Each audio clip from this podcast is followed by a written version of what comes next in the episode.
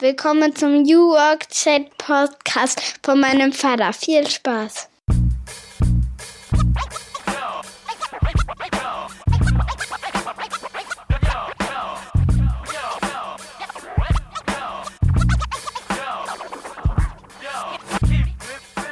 Ja, moin und willkommen zurück zum New Work Chat Podcast. Ich bin Gabriel, grüße euch wie immer aus dem wunderschönen Rostock, das heute sehr sonnig ist bei uns oben an der Ostsee und wir haben uns ja in der letzten Folge mit Friedhof Bergmann beschäftigt, dem New Work Begründer und Vordenker, der im Alter von 90 Jahren in den USA Pfingstmontag verstorben ist und haben einige Stimmen und Perspektiven eingeholt rund um die Frage, was bleibt eigentlich von seinem Erbe? Was machen wir nun eigentlich zukünftig, um die Arbeitswelt weiter zu gestalten? Fest steht, wir sind mitten in einem großen Kulturwandel der Arbeitswelt und die Frage ist, wie gestalten wir diesen Kulturwandel? Vielen von euch wird die Dokumentation Die Stille Revolution ein Begriff sein. Vor einigen Jahren ist sie erschienen und sie handelt von einem Unternehmen, das sich dieser Transformation, diesem Wandel hingegeben hat, gewidmet hat sozusagen und eine große Reise, einen großen Fortschritt vorgenommen hat und hinter sich gebracht hat zu großen Teilen. Die Rede ist von der Hotelkette Obstalsboom. Dazu gibt es auch noch Bücher von Geschäftsführer Bodo Jansen, der in der Dokumentation Die Stille Revolution zu Wort kommt und begleitet wird. Der Kulturwandel bei Obstalsboom steht für den Kulturwandel, den wir in vielen Unternehmen haben. Denn dazu gehören Fragen wie, wie wollen wir eigentlich führen? Wie stellen wir uns ein menschenfreundliches Miteinander im Unternehmen vor? Wie lernen wir voneinander? Wie kommen wir da zu einem neuen Selbstverständnis? Und ich habe heute jemanden in meinem Podcast, der diesen Kulturwandel mit initiiert, geleitet und getrieben hat, nämlich Mirko Hitzigrath. Der Mirko ist vor einigen Jahren übrigens auch nach Mecklenburg-Vorpommern gezogen und wohnt auf der wunderschönen Ostseeinsel Rügen. Und wir haben uns daher nicht nur über Obstalsboom und über den Kulturwandel unterhalten, sondern kamen natürlich auch auf Mecklenburg-Vorpommern. Auch hier ist ja einiges im Gang, wie ihr wisst, wenn ihr diesen Podcast hört. Und wir beide sind Familienväter und haben also viele gemeinsame Nenner. Und ich wünsche euch ganz viel Spaß jetzt in diesem Gespräch, in dem es wirklich ganz spannende Insights gibt, wie man das bei Obstalsboom angegangen ist und wie man auch mit dem Tool, wenn man so möchte, Kloster gearbeitet hat. Also wie man sich da auch auf neue Reflexionsmöglichkeiten eingelassen hat. Viel Spaß!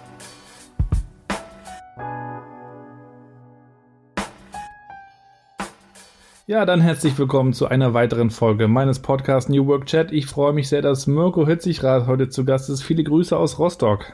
Ja, danke für die Einladung, lieber Gabriel. Schön, dass ich dabei sein kann. Schöne Grüße auf die Insel, richtig? Ja, richtig, richtig, genau. Ja, bei herrlichem Sonnenschein und äh, ja, es ist wunderbar. Ein schönes Fleckchen. genau, die Insel Rügen, ähm, eines auch der, der liebsten Urlaubsparadiese der Deutschen, aktuell ja eher äh, in ungewohntem äh, Ambiente, kann man sagen. Also wenn man als Einheimischer am Strand entlang geht, dann ist es so ruhig wie eigentlich nur im Winter, ne? Ja, es ist so ein bisschen, also ich hatte gerade jetzt noch neulich die Tage ein Gespräch ähm, mit einem guten Bekannten, wo ich darüber sprach, wie sehr der Mensch doch ein Gewohnheitstier ist. Ja, also ich selber bin ja auch äh, im, im äh, touristischen Gewerbe zu Hause. Ähm, auch also was mein berufliches Dasein angeht und und ähm, wenn ich jetzt mal so und ich lebe jetzt seit mittlerweile ja fast 13 Jahren hier auf der Insel Rügen, bin zugezogener, komme eigentlich aus Hannover, ein bisschen rumgekommen, bin dann irgendwann mit meiner Frau hierher. Ähm, und ähm, ich meine, das Thema Tourismus umgibt einen nun mal, ja, äh, ganz, ob du das willst oder nicht, ja, das, das ist einfach so.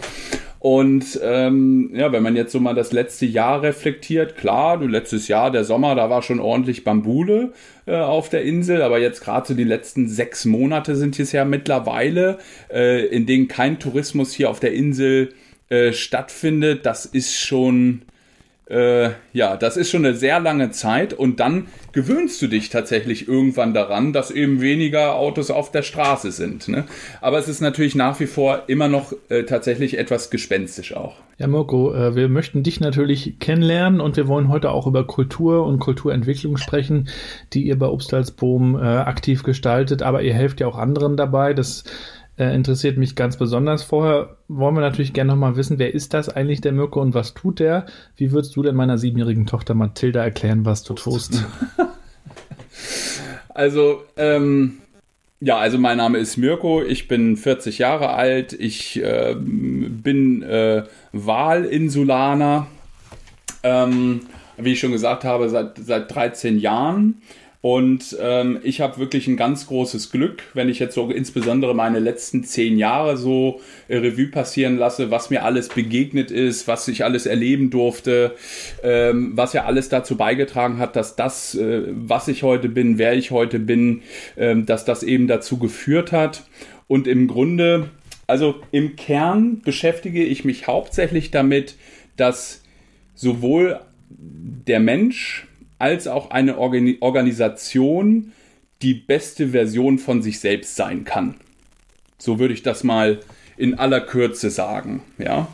Ähm, was bedeutet das genau? Also ich bin für ein Unternehmen äh, tätig, das heißt Upstalsboom. Upstalsboom kommt ursprünglich aus Emden, äh, hat dort auch den Hauptsitz. Hauptsitz. Ähm, wir betreiben ähm, Hotels und Ferienwohnungsanlagen und Upsalzboom ist so in den letzten Jahren äh, bekannt geworden durch eine äh, sehr sinn- und menschenorientierte Unternehmenskultur.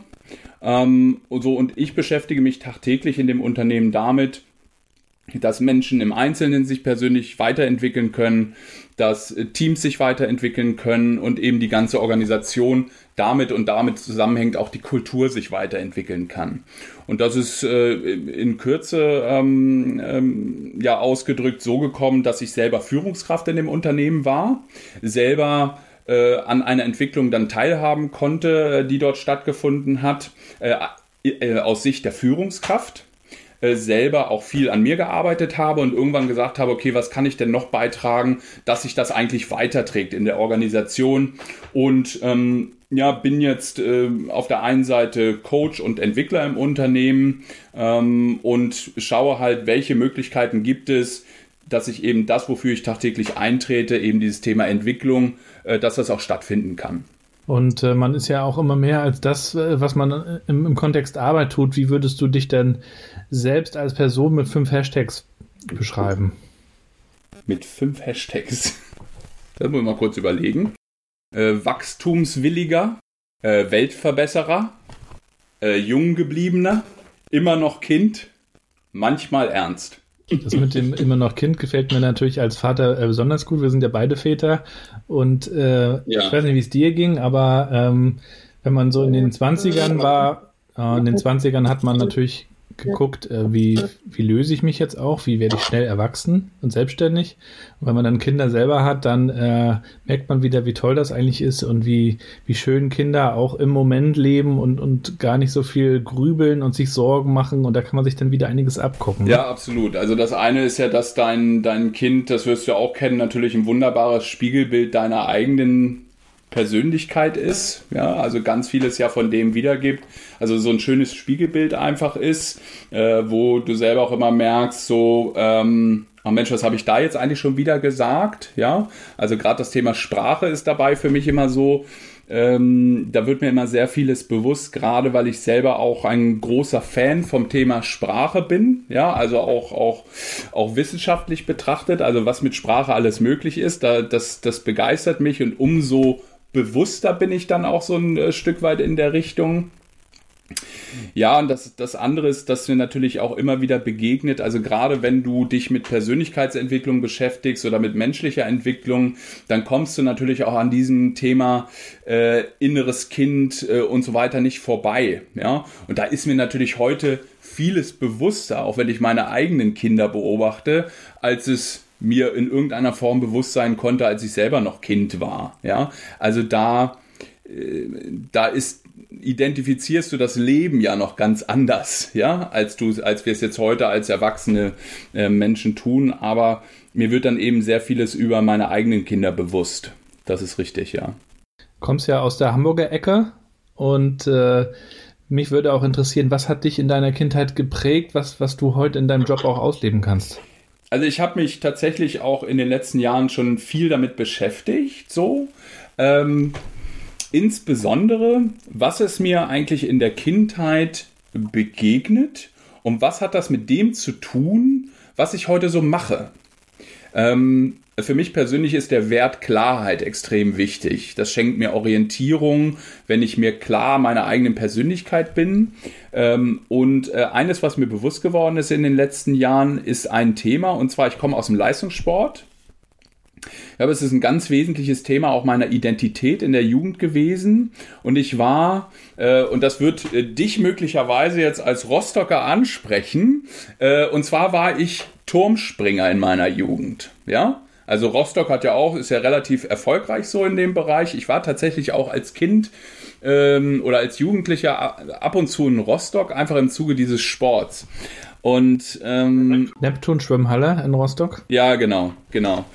So, und dann, ähm, ja, also ich habe das doch ähm, im, im Leistungssportbereich betrieben äh, in der Jugend. Also etwa, das war so etwa sieben Jahre lang habe ich das gemacht und das hat mich sehr geprägt. Und äh, ein Thema ist mir in den letzten Jahren bewusst geworden. Und zwar äh, stell dir vor, du stehst jetzt oben auf dem 5-Meter-Turm, also 5 Meter ist ja schon mal relativ hoch, ja, oder du stehst auf einem 10-Meter-Turm als relativ kleiner Junge. Ähm, und was, was ist das Erste, was dir dazu einfällt? Vielleicht Furcht oder Angst, ja, also erstmal dort hoch zu marschieren und dann ist das ja doch schon eine ganz schön stattliche Höhe. Und ich erinnere mich wirklich auch sehr gut noch daran, an dieses Bild, wie ich da oben stehe. Unten der Trainer, der versucht, ähm, mich quasi zu motivieren, dass es eine gute Idee ist, jetzt darunter zu springen. Ähm, und wenn du dann diesen Schritt wagst, tatsächlich das Brett oder den Turm zu verlassen und dich hinabzustürzen, ähm, dann kostet das Überwindung. Und dieses Thema Überwinden ist für mich so zum heutigen Zeitpunkt steht für das Thema Mut und es geht darum, dass ich einmal für mich ganz persönlich, aber auch äh, wenn ich andere Menschen sehe, dass ich dabei unterstütze, eigentlich die eigene Komfortzone zu verlassen. Das ist für mich dieses Bild, der Sprung vom Turm. Komfortzone verlassen, um eigentlich neue, neue Bereiche zu entdecken. Ja, so ein bisschen wie Raumschiff Enterprise. Ähm, und das kostet Überwindung und ich helfe den Menschen dabei, sich zu überwinden, das zu tun. Ja, so. Das ist, das ist so das Bild, mein Transfer. Aber das hast, das war ja nicht das, was du eigentlich mal ähm, gelernt hast, ne? Mich würde natürlich nee. interessieren, wie bist du überhaupt zu dieser Aufgabe gekommen? Du hast ja sehr erfolgreich den Einstieg in den Bereich äh, Hotellerie, Tourismus gefunden und warst auch sehr früh mit relativ jungen Jahren schon eine Top-Führungskraft. Erzähl mal, wie, wie funktionierte das? Also das Einzige, was mich damals zu Zeiten des Abiturs so interessiert hat, waren, äh, waren äh, primär die äh, Frauen. ja, und äh, äh, weniger die Schule. Ja, ich, also das Thema Schule ist mir zwar insgesamt leicht gefallen, aber so dann so die letzten Schuljahre, das war schon etwas beschwerlich. Äh, mein Abitur war auch wirklich nicht besonders gut, aber ich habe das Abitur gemacht. So, und ich bin dann äh, auf eine Hotelfachschule gegangen und merkte so, ähm, also erstens muss ich sagen, ich wusste damals eigentlich gar nicht so richtig, was ich machen soll. Und ich habe mich dann von so einem Impuls leiten lassen. Äh, da war jemand anders auf einer Hotelfachschule, hat ihm ganz gut gefallen, habe ich es auch, habe ich das probiert. Und ähm, und dann äh, fiel mir auf, dass mir das auf einmal alles so sehr leicht fiel. Ja, also ich war dann auch am Ende Jahrgangsbester und also wirklich, das, es fiel mir alles so relativ leicht und es fiel mir relativ vieles zu. Und ich merkte eben auch, dass mit den Dingen, mit den Eigenschaften, die ich hatte, es scheinbar auch so auch in den ersten, egal ob es Praktika waren, ob es dann erste Berufserfahrungen waren, dass die Menschen mir relativ viel zutrauten und mir recht viel Verantwortung sehr schnell übertragen wurde. Also ich hatte eine erste große Teamverantwortung, also groß meine ich über 20 Leute äh, mit 24. Und ich weiß heute, dass ich äh, also von Führung überhaupt gar keine Ahnung haben konnte, ja. Aber man meinte eben, so der, der, der kann das bestimmt. Äh, ich sage immer, wenn ich darüber spreche, ich hatte schon immer ein relativ lautes Organ, ja, also schon immer eine relativ kraftvolle Stimme. Und ich glaube, das war einer der Hauptgründe, warum man immer meinte, der kann das schon irgendwie. Ähm, so, und ich habe es aber einfach gemacht. Thema Überwinden, Thema Mut. Ne? Ich habe das einfach gemacht und bin in dieses Wasser reingesprungen. Ähm, und das scheinte auch gut zu funktionieren. Und es hätte auch sicherlich weiterhin gut funktioniert. Also du hast es gerade schon kurz angesprochen. Ich war dann auch relativ früh Hoteldirektor. Also ich hatte meine erste Hotelleiterfunktion mit 27. Ich war dann formal Hoteldirektor mit 30 also vor zehn Jahren, was immer noch relativ jung ist, obwohl es das heutzutage etwas häufiger gibt als noch vor 20, 30 Jahren. Ne, da waren ja eher so die Seniorigen in äh, engen schwarzen Anzügen, das waren dann so die Hoteldirektoren. Das ist heute ein bisschen anders, also das Berufsbild hat sich durchaus verändert, äh, aber in meinem Fall war das dann noch so. So, und dann ähm, gab es aber äh, im Prinzip eine Phase, in der ging es mir persönlich nicht so gut. Und die hat mir gezeigt, dass ich vielleicht A zu schnell unterwegs war. Ja, also dass die Geschwindigkeit einfach zu hoch war äh, und ich gewisse Dinge getan habe, die mir persönlich und gesundheitlich nicht gut getan haben. Also bei mir entwickelten sich damals dann ähm, relativ heftige Panikattacken. Ähm, die Menschen, die sich mit psychischen Themen auskennen, ja, die wissen, ähm, dass natürlich das auch ein Ausdruck eben davon sein kann, dass hier das Unterbewusstsein mitteilt, Mirko, hier stimmt was nicht. Ja, also so und ich habe sehr, sehr viel gearbeitet, weil ich immer der Ansicht war, die Führungskraft muss am meisten arbeiten und ne, also so war ich eben geprägt auch und ähm, und alleine diese persönliche Erfahrung, die ich damals gemacht habe, hat dazu geführt, dass ich einfach vieles hinterfragt habe. Ja, und äh, gerade so in der jetzigen Zeit, in der wir sind, das Thema Krisen ähm, beschäftigt uns ja immer wieder. Und irgendwann kommt jeder Mensch ja mal in eine Krise gewissermaßen. Das ist ja unausweichlich. Äh, dadurch, dass äh, aus meiner Sicht das, das Leben nun mal so Sinuskurvenartig verläuft. Es gibt gute Zeiten, es gibt auch nicht so gute Zeiten. Ähm, und bei mir hat das, hat diese Krise sich eben dann so ausgedrückt. Und Krise ist, kann ja ein, ähm, kann ja eine Einladung auch dafür sein, ähm, mal das zu hinterfragen, was man bisher als richtig empfunden hat. Und das ist für mich aus heutiger Sicht eigentlich das große Glück, dass ich hatte, das tun zu können. Ja, was meine ich damit? Dass ich mich selber, dass ich selber in der Lage war, ähm, das zu hinterfragen.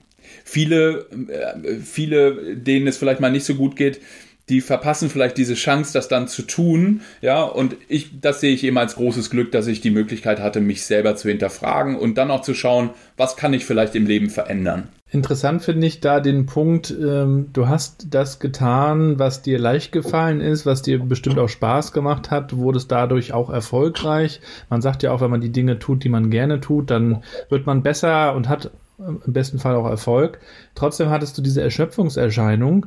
Jetzt reden wir ja im Kontext New Work oft darüber, äh, finde das, was du wirklich, wirklich willst, ähm, reflektiere, was dir liegt und, und äh, wag dich mal aus deiner Komfortzone raus. Trotzdem gibt's ja irgendwie ein zu viel, ein zu schnell, was einem vielleicht selber ja gar nicht so bewusst wird. Also manchmal, ich glaube, früher hatte man oft so gesagt, Burnout, Erschöpfung, all diese Dinge, die bekommt man, wenn man Dinge tut, die, die, die falsch sind. Aber vielleicht ist es manchmal gar nicht das Falsche, sondern einfach nur das, wie man das tut, was man tut und wie man sich vielleicht auch erholt oder auch nicht. Ja, ich weiß, worauf du hinaus willst. Also ich ähm, es gibt ein, ein Buch von Anselm Grün, das heißt äh, Quellen innerer Kraft. Ja? Und da ist die Frage, die Quellen, aus denen ich schöpfe, sind das klare Quellen oder sind das eher trübe Quellen? Und ähm, vor zehn Jahren war ich mir meiner eigenen Quellen noch gar nicht bewusst. Das heißt, auf der einen Seite kann mir etwas sehr gut gelingen. Ähm, aber die Frage ist dann gleichzeitig, was ist denn für mich sinnvoll? Ja? Also, was entspricht tatsächlich meiner eigenen Identität. Das ist das eine. Und das andere ist natürlich, was, ähm, was erfüllt mich und ähm, ja, was entspricht auch tatsächlich meiner Persönlichkeit? Ja, also, und da gibt's ganz unterschiedliche Aspekte, die man sich dabei anschauen kann. Ich kann ja in dem Glauben sein, dass das, was ich bisher tue, eigentlich total gut zu mir passt. Aber woran merke ich das eigentlich? Und das eine ist doch, und das, leben wir, das erleben wir ja auch ganz häufig, ist das, was jemand tut. Tut er das, weil er das wirklich aus sich heraus entwickelt hat als Mensch? Oder tut er das, weil andere glaubten, das ist gut für ihn? Oder weil andere glaubten, dass er das gut kann, ja, oder weil er anderen gefallen wollte. Da gibt es ja ganz unterschiedliche Aspekte dabei. Und das erkannte ich schon, dass äh, ich mir gar nicht sicher darüber war, ob das, was ich jetzt da wirklich tat als Führungskraft, egal wie erfolgreich ich scheinbar war, ob das wirklich das ist, was mich erfüllt und was mir ähm, äh, mir und meinem Dasein einen Sinn verleiht. Das klingt ja immer so ein bisschen übermäßig spirituell, ist es gar nicht, ähm, sondern es geht ja einfach nur darum, sich vor Augen zu führen, äh, entspricht das eigentlich mir und meiner Persönlichkeit. So, und da habe ich schon Dinge herausgefunden, dass ich dann irgendwann zu Bodo Jansen als Unternehmer von Upsalzboom gegangen bin und gesagt habe, ich, ich sage immer bewusst, ich glaube erkannt zu haben, weil das Mensch, die menschliche Entwicklung passiert ein Leben lang. Ja, deswegen äh, in dem Moment fühlte es sich für mich richtig an, dass ich zu ihm gesagt habe, Bodo, ich glaube, Hoteldirektor passt nicht zu mir. Ja, ich würde gern was anderes machen. Habe ihm einen Vorschlag unterbreitet, was ich zu dem Zeitpunkt glaubte, was für mich richtig und gut sein kann oder meiner Persönlichkeit noch mehr entspricht, um noch freier zu sein, um noch mehr Erfüllung äh, zu erfahren persönlich und dann aber auch in der weiteren Konsequenz vielleicht ähm, einen noch sinnvolleren Beitrag auch für eine Organisation zu leisten.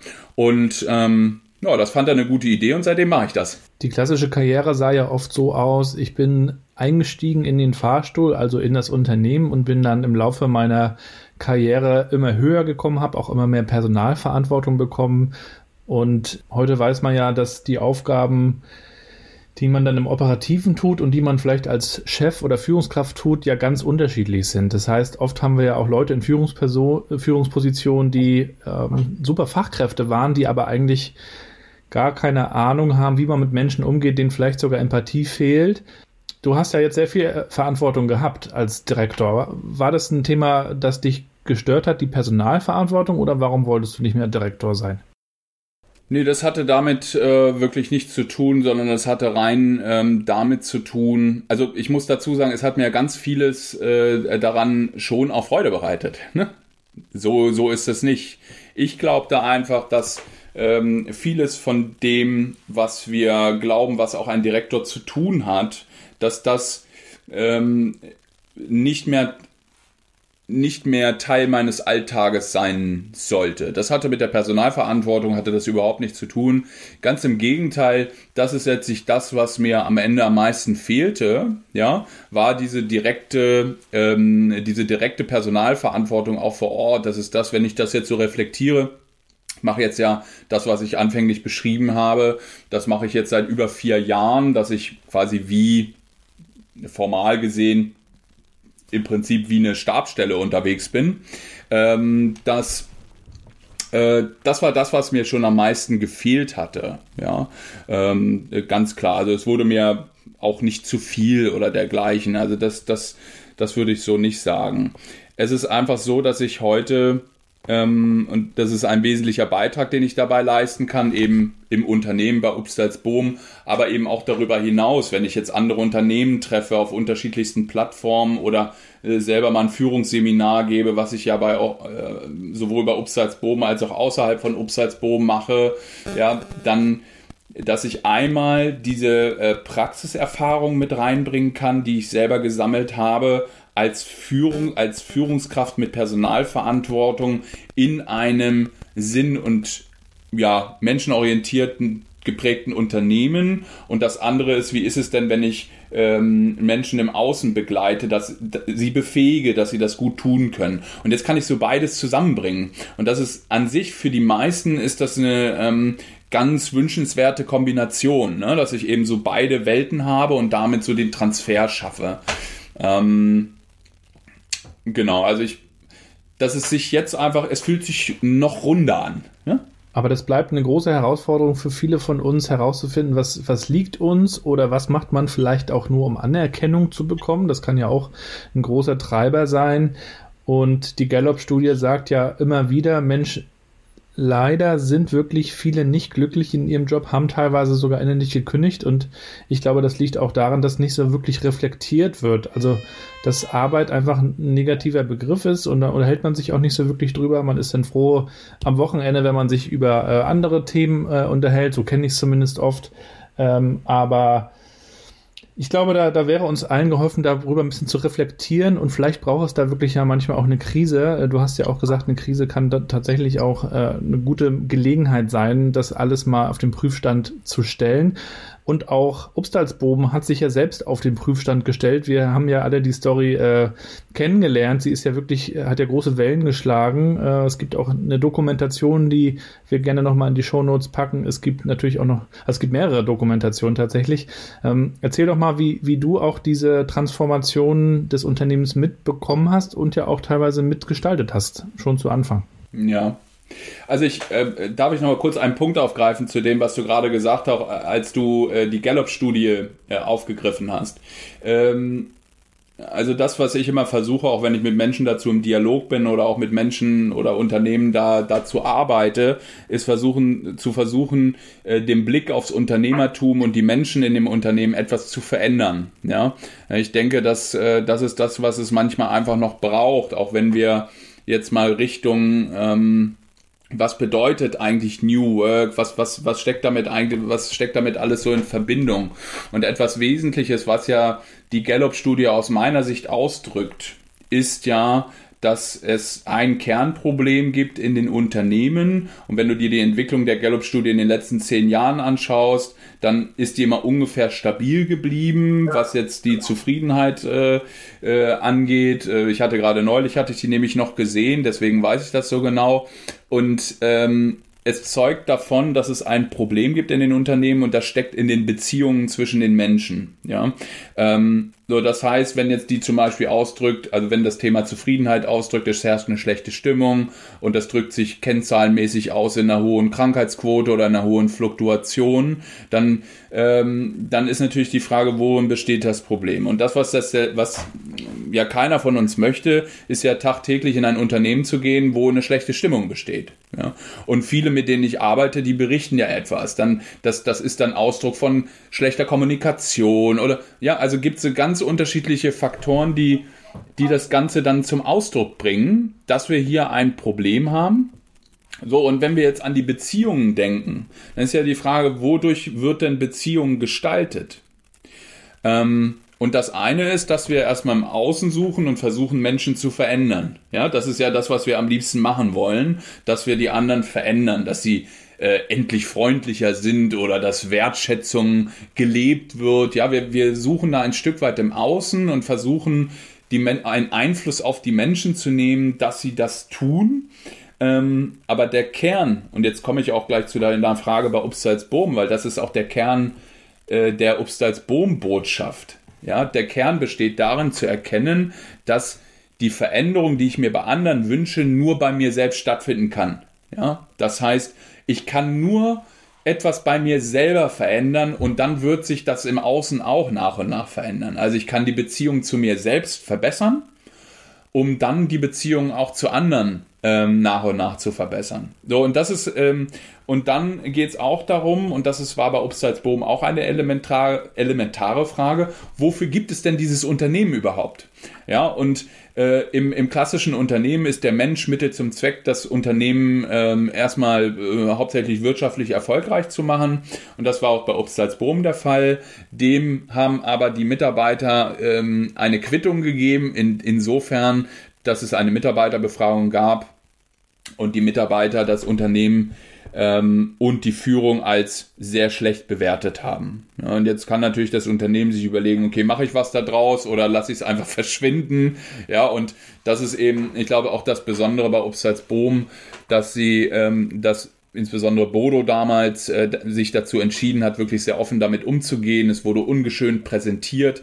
Das war noch kurz vor meiner Zeit, also vor meinem Start bei Upsalzboom. Ich bin ja erst 2012 ins Unternehmen gekommen Ähm, und ähm, genau, und da war es eigentlich so ganz, ganz zu Anfang dieses Weges, ähm, des sogenannten Upsalz-Bohm-Weges. So, und im Kern, auch wenn wir über Paradigmenwechsel sprechen, dann besteht er eben darin, dass der Unternehmer, sprich Bodo Jansen, äh, sich selber, ja, sagen wir, auf die Reise begeben hat, ähm, um zu schauen, ja, wofür gibt es dieses Unternehmen? Was hat das mit ihm als Unternehmer zu tun, mit ihm als Führungskraft? Hat unglaublich viel an sich selber gearbeitet und ähm, etwas, äh, damals zumindest noch etwas speziellerer Weg, in dem er über mehrere Etappen hinweg immer wieder ins Kloster gegangen ist, viel mit Anselm Grün gearbeitet hat und darüber eben erkannt hat, naja, das, was ich bisher getan habe und wie ich das Unternehmen gesehen habe, ähm, das, äh,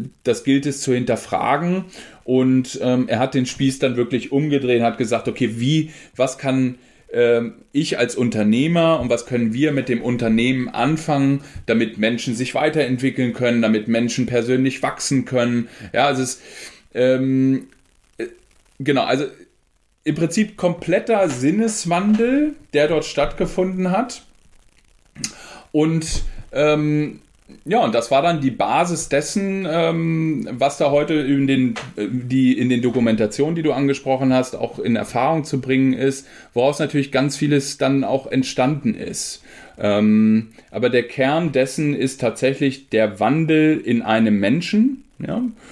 Ähm, und die Basis dessen war eben, jetzt komme ich wieder auf Beziehungen zu sprechen, überhaupt mal, dass er die, die Beziehung zu sich selbst hinterfragt hat. Ja, dass er geschaut hat, was kann er selber bei sich weiterentwickeln und dann kam erst alles andere. Ja, also der Wandel steckt im Ursprung in, in, in Bodo Jansen als Person. Ja und alles andere folgt ja dann daraus. Und wenn ich heute so häufig auch gefragt werde, ja, wenn du jetzt eine Idee hast, als jemand, der das mitgestaltet hat, äh, was ist so das Erste, was ich auch tun kann, ja, dann, ähm, dann ist das eine Aussage, die den meisten erstmal nicht gefällt. Es ist nämlich zumeist der Blick in den Spiegel. Ja? Es ist der Blick in den Spiegel, mit dem es beginnt, äh, sich selber zu hinterfragen, wofür mache ich das eigentlich alles? Wofür ist das gut? Ja? Und dann kann alles weitere folgen. Ja. Habt ihr dann oder hat Bodo dann zu der Zeit sich auch seinen Umsatz angeguckt und gesagt, Mensch, wir müssen was verändern, damit wir zukunftsfähig sind? Denn das ist ja oft auch der Treiber bei äh, Veränderungen in, in vielen Unternehmen, dass sie sagen, wir müssen in der Kultur was tun, damit wir, damit unser Geschäft zukünftig besser funktioniert. Also das war aus damaliger Sicht tatsächlich die geringste, das geringste Problem, denn ähm, das ist ja ein Stück weit auch so ich nenne das jetzt mal das Paradoxon, was viele empfinden. Ja, äh, auf der einen Seite ähm, war das Unternehmen, es war wirtschaftlich sehr erfolgreich und wurde immer erfolgreicher und wurde auch immer größer. Gleichzeitig gab es diese Thematik mit der Befragung, ausgedrückt in schlechter Stimmung und so weiter. Ja, also das war, aber dem Unternehmen ging es wirtschaftlich an sich gut. Ähm, das heißt, der Impuls kam aus einer anderen Ecke. Ja, der Impuls kam dann tatsächlich aus der rückblickend betrachtet äh, persönlichen Verletzung eines Unternehmers, ja, der gesagt hat und eines Menschen, der persönlich angesprochen wurde, nämlich dass es an ihm liegt, dass die Menschen sich nicht gut geführt fühlen. Und dann begab er sich auf die Suche. Ähm, was anfänglich das Motiv war, ich ähm, so wie und wir kennen uns ja auch äh, sehr gut jetzt nach den Jahren. Ähm, ich glaube, das war ihm selber am Anfang nicht so bewusst. Das ist im Laufe dieser Entwicklung entstanden, ähm, immer mehr zu erkennen, worum es ihm auch ging. Und da ist natürlich ganz vieles aus seiner persönlichen Geschichte heraus dann entstanden. Und in der Folge dann, also vielleicht auch nochmal um das Thema Wirtschaftlichkeit anzusprechen, äh, die Frage ist ja immer, wofür ist die Wirtschaftlichkeit gut? So, und äh, für uns ist es äh, ganz klar so, dass Wirtschaftlichkeit die Basis unserer Existenz ist. Ja, wir brauchen natürlich auch die Wirtschaftlichkeit, auch um zu investieren, auch um in den Menschen zu investieren, ganz klar. Äh, es ist aber nicht der äh, Sinn der Unternehmung ja, sondern es ist mehr Mittel zum Zweck, dass Menschen sich persönlich weiterentwickeln können, äh, persönlich äh, wachsen können. Und die Wirtschaftlichkeit braucht es für das Fundament. Also es wäre natürlich fatal, äh, das außer Acht zu lassen. viele glauben immer, dass es nicht wichtig ist. Das stimmt nicht. Ja, das, das ist so nicht richtig, sondern es nimmt einfach eine andere Rolle an.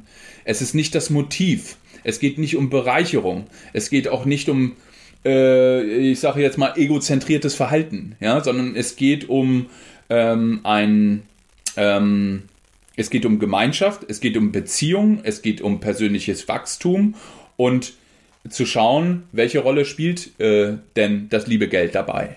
Ne? Also es geht darum, äh, das, das auch zu hinterfragen und das war aber dann Teil eben auch dieser Entwicklung. Und bei mir ist es ja so, ich, ich war ja dann Hoteldirektor, ich wusste überhaupt gar nicht, das war ja ganz zu Anfang auch dieser Zeit, äh, dieses Wandels bei uns im Unternehmen. Äh, ja, ich wusste zu dem Zeitpunkt nicht, was Obstalsboom so besonders macht. Und ja, also das, äh, das hatte damals dann noch nicht so eine hohe Relevanz. Ich spürte aber immer mehr, ähm, was für einen Einfluss das auf einen Menschen haben kann, äh, wenn er sich dazu bereit erklärt, das auch äh, anzunehmen. Ja, und äh, du kannst dir vielleicht vorstellen, wenn jetzt so, jetzt kommt der Unternehmer zu dir und sagt, Mensch, Gabriel, was hältst du davon? Wollen wir mal zusammen ins Kloster gehen? Dann sagt er, dann äh, gibt es vielleicht ein, äh, ein Ich in dir, ja, was sagt, äh, spinnt er jetzt total? Was, was ist denn mit ihm los? Und so ging es vielen im Unternehmen ja auch.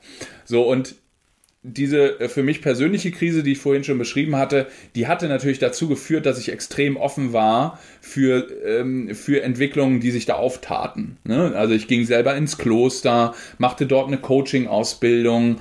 Ähm, es gab ein eigenes Format, was äh, Bodo damals ins Leben gerufen hatte. Das äh, nennen wir bis zum heutigen Tage Upstalsboom Curriculum, wo es darum ging, Menschen daran teilhaben zu lassen, was es bedeutet, sich selber als Mensch zu führen, aber auch andere zu führen, also Führung neu zu definieren. Ähm, das, das durfte ich eben auch und darüber entstand bei mir natürlich all das, was dann darauf folgte. Ja, all diese Entwicklungen und ähm, irgendwann meine eigenen Impulse. Ja, und ähm, das, was es eben darüber zu erfahren gibt, auch in den angesprochenen Dokumentationen oder auch in den Büchern von Bodo oder sämtlichen Formaten, die wir so anbieten, äh, wenn ich jetzt so meine heutige Rolle auch dabei sehe, dann geht es sehr stark bei mir darum, äh, das, was wir unter unserer Philosophie zu oder unter unserer Philosophie verstehen, dass ich mich für die tagtägliche Umsetzung dessen einsetze. Was heißt das? Das eine ist ja, dass du verstehst, was, äh, was es, also erstmal nur, ähm, ich sag mal, rein rational verstehst, was es bedeutet, das zu tun, was dir als Mensch persönlich wichtig ist. Aber das andere ist, wie mache ich das eigentlich in der Praxis? Wie sieht denn das tagtäglich aus? Und dabei unterstütze ich die Menschen im Unternehmen, das eben zu tun. Also diesen Transfer, ich nenne es jetzt mal von der Theorie in die Praxis. Das Thema Kloster finde ich auch nochmal spannend. Ich hatte auch schon ein, zwei Gäste im Podcast, die erzählt haben, dass sie im Kloster waren und äh, das ist ja so der Gegenpol zu, zu unserer heutigen schnelllebigen Welt voller Reize, alles digital, äh, ständige Erreichbarkeit und, und das Kloster ist ja dann wirklich Ruhe und das Handy ist ja auch aus oder, oder es ist gar nicht dabei, das musst du mal erzählen. Aber was, was ist das Besondere an einer Zeit im Kloster und, und wem kannst du sowas auch empfehlen? Also kurzer Impuls dazu. Ich werde meinen ersten Klosterbesuch nie vergessen. Ja, also ich bin dorthin gefahren. Wir haben es natürlich ein, zwei so empfohlen. Ja, du mach mal dein Handy aus, ne? Oder jetzt wirklich Entscheidungen. Es findet jetzt nichts Businessmäßiges statt in dieser Zeit, ne? Nur für dich. Dann sage ich, ja, ja, ja. So. Also, ich wollte das schon auch und habe versucht, mich auch darauf einzulassen, aber ich wusste natürlich überhaupt nicht, was passiert.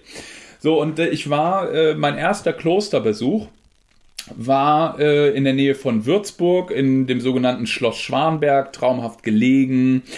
Äh, und ähm, da bin ich dann äh, bin ich dann angekommen und es sah auch erstmal alles relativ normal aus, so wie man das so kennt. Und ich war eine normale Rezeption, habe meinen Schlüssel abgeholt und dann kommst du ähm, und dann gehst du so Richtung äh, Schlosshof und da ist so ein, so, ein, so ein Torbogen, da gehst du durch, ja, bevor du in den Hof kommst. So, und äh, mir schien die Sonne in den Rücken äh, und mir kam eine Frau entgegen, äh, die konnte mich nicht sehen, weil sie geblendet war von der Sonne, äh, aber sie blickte so äh, total zufrieden Richtung Sonne und machte so ein sehr, sehr zufriedenes Gesicht.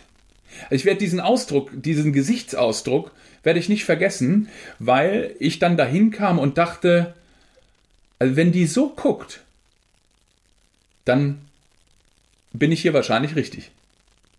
Ja, also so dieses Gefühl äh, gab es mir. Also es äh, steigerte meine Zuversicht enorm, dieses, dieser Gesichtsausdruck von dieser Frau, die mir da begegnete. Ich habe sie, hab sie ja nie wieder gesehen hinterher, aber ich erinnere mich an diesen Moment sehr gut.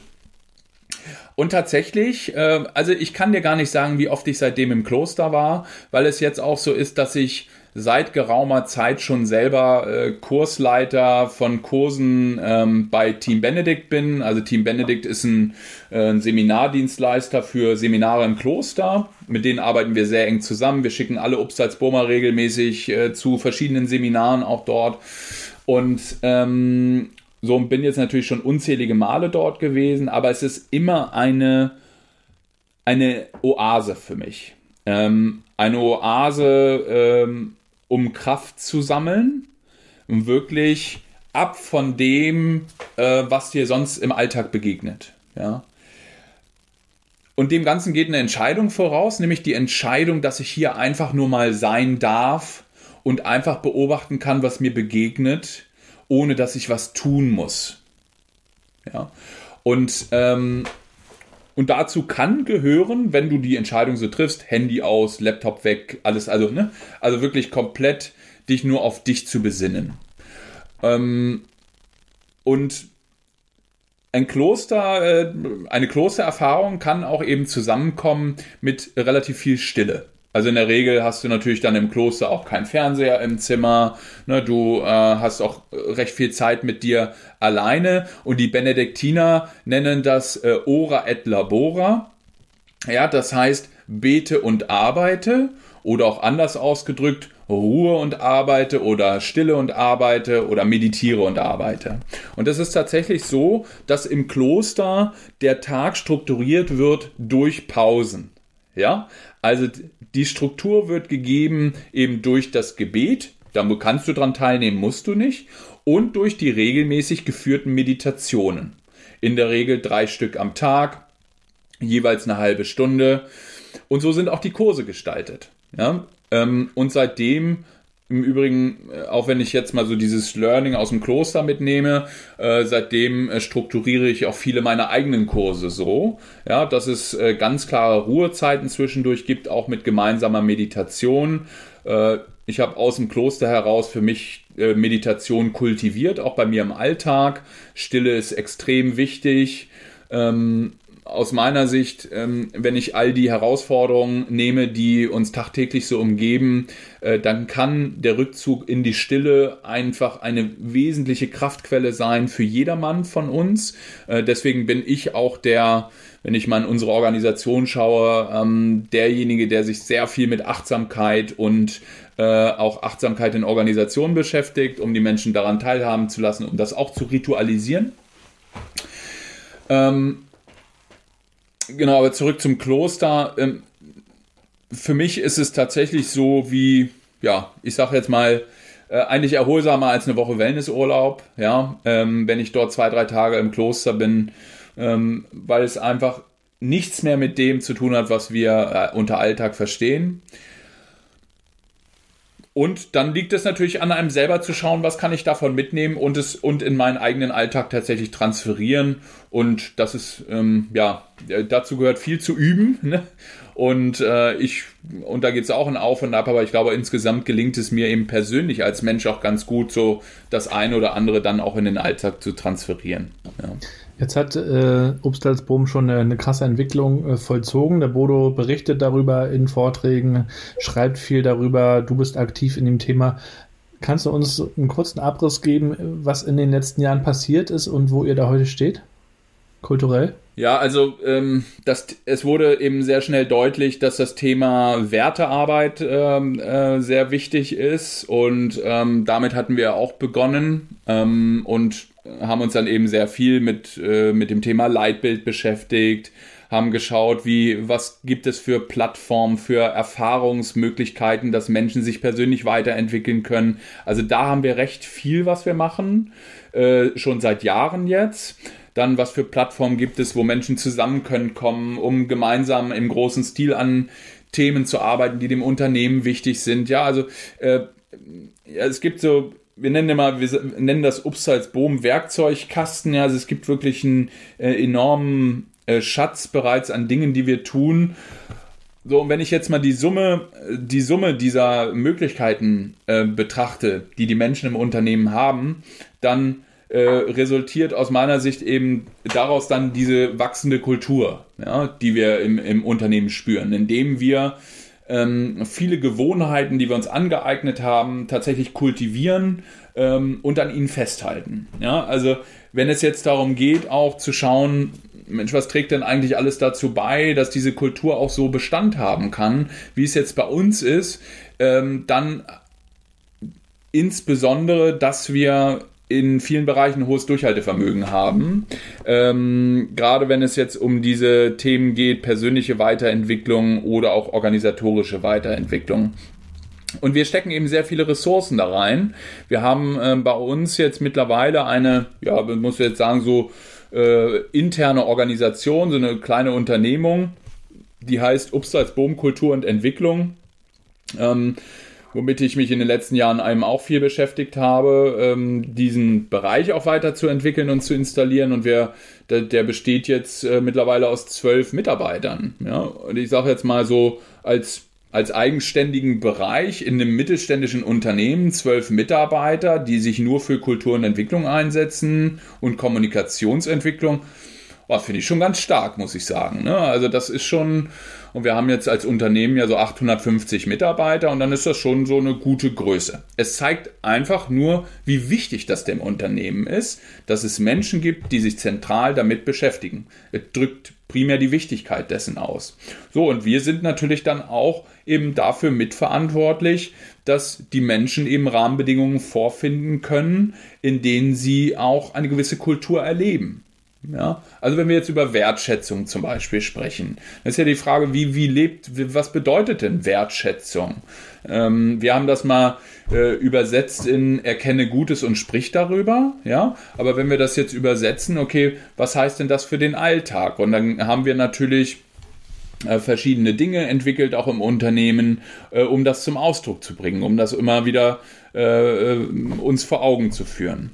Ja, ähm, im Kern dieser kulturellen Entwicklung, in aller Kürze, steckt tatsächlich äh, die Möglichkeiten der persönlichen Entwicklung des Einzelnen. Das ist aus meiner Sicht, ist das im Kern äh, das Resultat dieser kulturellen, äh, de, ähm, wenn wir die Kultur betrachten. Ja. Ähm, welche Möglichkeiten gibt es für Einzelne, sich persönlich weiterentwickeln, Persönlichkeitserfahrungen zu machen ähm, und daraus resultiert eine gewisse Kultur. Ja, das, das ist der Kern.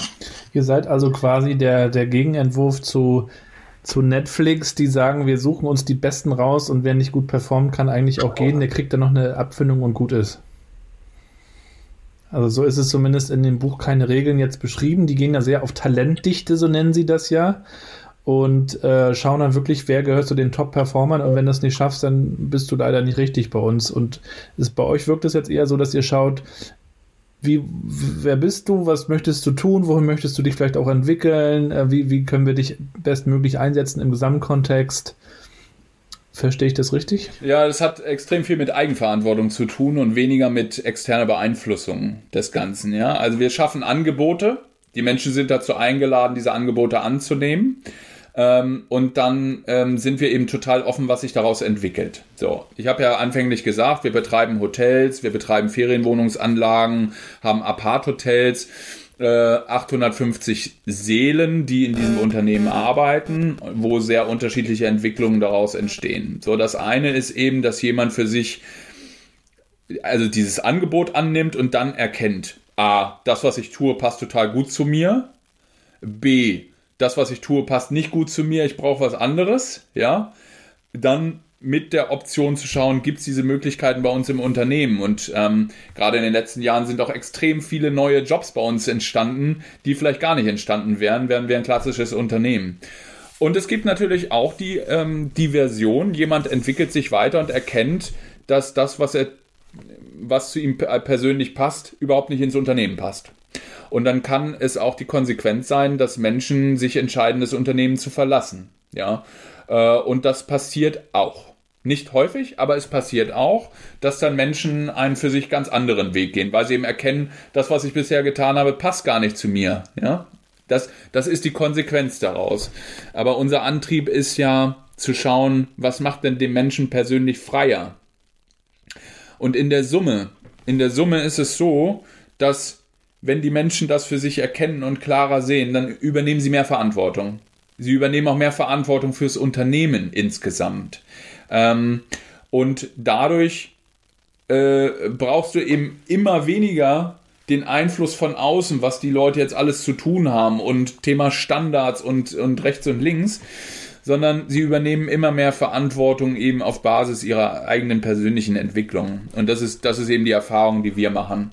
Das heißt, das, was du jetzt überschrieben hast, äh, über äh, High Performance und so weiter, ich glaube, diesen Begriff äh, weiß nicht, wann ich den das letzte Mal gehört habe. Ja? HR-Denke, humane Ressourcen, ne?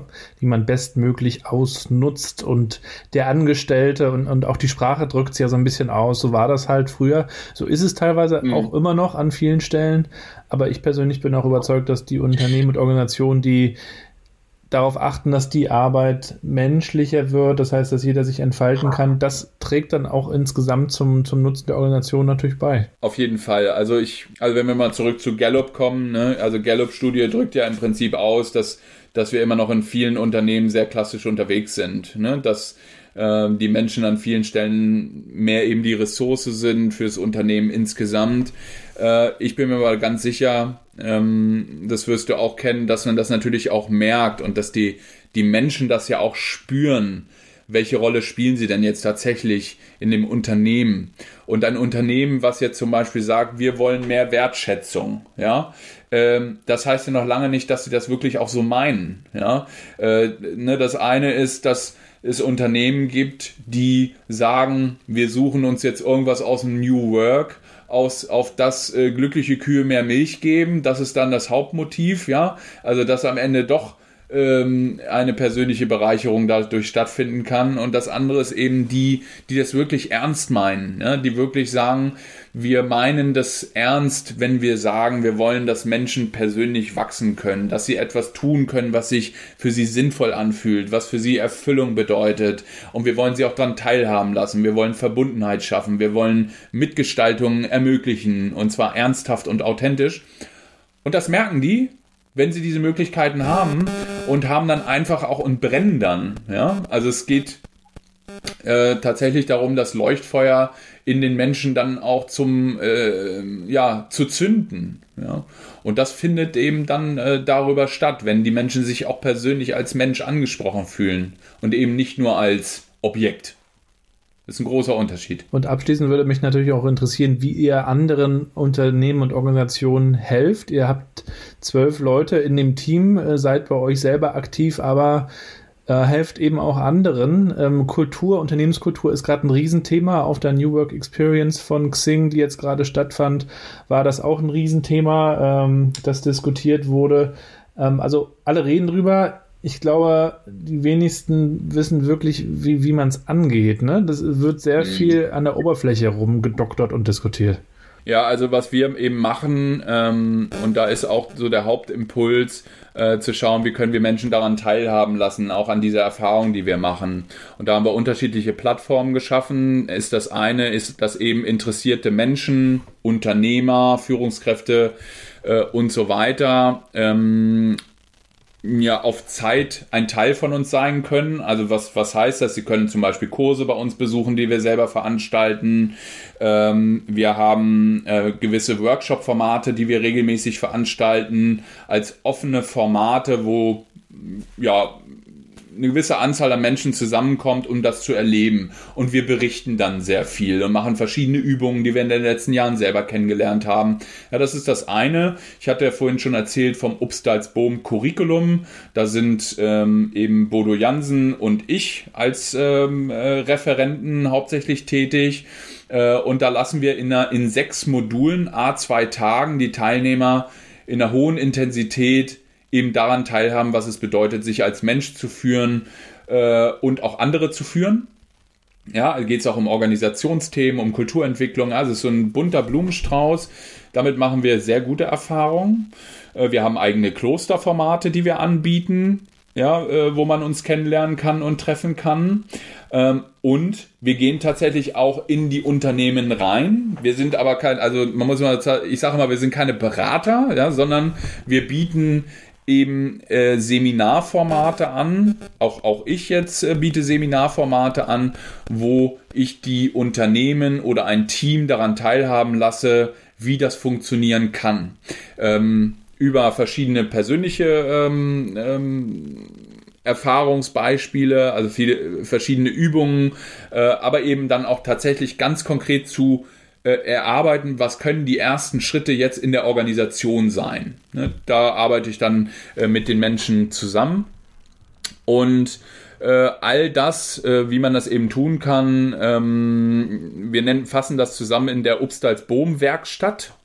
Ja, und da haben wir tatsächlich auch ähm, eine Internetseite, äh, die heißt die Upstalsboom-Werkstatt, wo wir all das mal zusammengebracht haben, was wir so tun. Ja ähm, und wie wir andere Unternehmen daran teilhaben lassen. So, und für mich persönlich noch abschließend zu dieser Frage ist es eben so, ähm, dass ich als Zugezogener in Mecklenburg-Vorpommern eben ähm, für mich auch gesagt habe, ich möchte eben auch persönlich schauen, welchen Beitrag kann ich auch regional leisten für die Unternehmen. Und ich spüre auch dort, dass da einiges in Bewegung ist. Da ist ein Interesse da. Äh, das wirst du, wirst du ja eins zu eins bestätigen können. Und ähm, da schaue ich eben auch, wie ich äh, Menschen im Einzelnen und Organisationen äh, auch hier vor Ort unterstützen kann. Ähm, denn so einen Weg einzuschlagen, ich meine, ich kann es jetzt nur aus der Erfahrung bestätigen, äh, es lohnt sich. Mirko, am Ende des Gesprächs möchte ich natürlich auch gerne dir nochmal drei, vier äh, kurze Sätze rüberschmeißen, die du bitte spontan beendest, wenn du soweit bist. Naja, du hast ja keine Wahl. Du, du musst ja einfach. Ich lasse es immer so aussehen, als ob die Leute eine Wahl haben, aber wenn die Corona-Krise vorbei ist, haben wir hoffentlich gelernt, dass dass es sich lohnt, das Gute im Menschen zu sehen. Ein guter Karrieretipp, den ich mal bekommen habe, ist: Schau dir das Geschehen auch mal von außen an. Ich schalte ab, indem ich mit meinen Gedanken nur mit mir alleine bin. Wenn wir unseren Kindern eins beibringen, dann nicht aufhören zu spielen. Macht besonders auch als Papa Spaß, dann mitzuspielen. ein, ein, Buch, das ich empfehlen kann, ist Eine Frage der Haltung von Bodo Jansen. Warst du der Co-Autor? nee, nee. Aber es ist. Äh, äh, Bodo hat jetzt ja ähm, fünf Bücher hat er schon veröffentlicht. Das erste war ja die Stille Revolution. Das würde, würde ich auch empfehlen. Äh, natürlich, also am Ende würde ich alle empfehlen, aber ich glaube, also äh, gerade das, ähm, das äh, letzte Buch jetzt finde ich auch in, in dieser Zeit äh, besonders wertvoll. Kannst du uns schon mal eine kleine Preview geben? Was erwartet uns da in dem Buch? Genau, es geht tatsächlich, ähm, es geht tatsächlich sehr stark auch um das letzte Jahr, ja, und diese ganz persönliche Erfahrung in dieser Zeit. Äh, einmal von Bodo persönlich, wo er auch ganz viele Erkenntnisse aus den letzten Jahren mit einfließen lässt. Ähm, und eben das andere ist äh, natürlich auch als Unternehmen. Ja, äh, wie kann ich mit äh, Krisensituationen umgehen?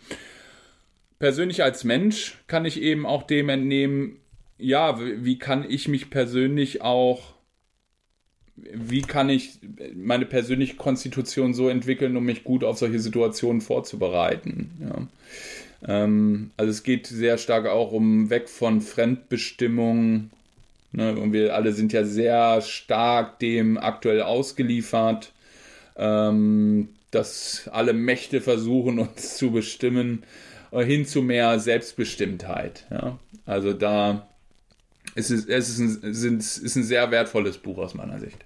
Mirko, herzlichen Dank. Wir hätten noch viel weiter äh, sprechen können. Das machen wir auch hoffentlich noch an anderer Stelle. Äh, da Richtig. waren einige spannende äh, Impulse dabei. Also herzlichen Dank fürs Teilen und weiterhin dir viel Erfolg und alles Gute. Bleib gesund. Ja, Danke dir auch, Gabriel. Also danke auch für dein Engagement. Ähm, und äh, ja, ich habe mich sehr gefreut, äh, dass wir miteinander sprechen konnten. Hat mir viel Spaß gemacht. Mir auch. Also alles Gute und äh, viele Grüße heute mal in Mecklenburg-Vorpommern. Auch schön. Ja, genau. danke an dich auch. Also alles Gute. Ciao. Ciao.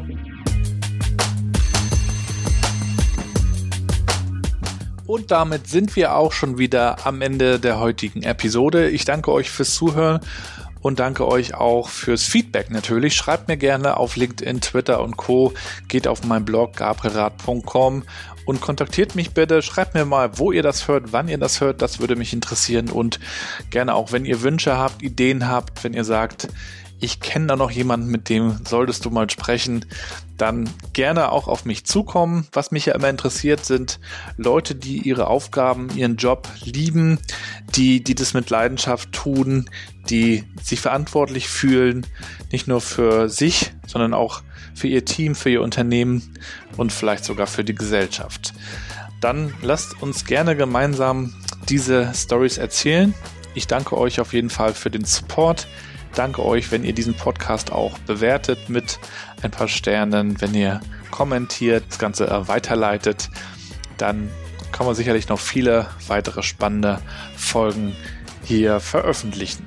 Also, soweit erstmal von heute aus Mecklenburg-Vorpommern, von der Insel Rügen und aus der Hansestadt Rostock. Ich wünsche euch alles Gute, bleibt gesund und bleibt connected.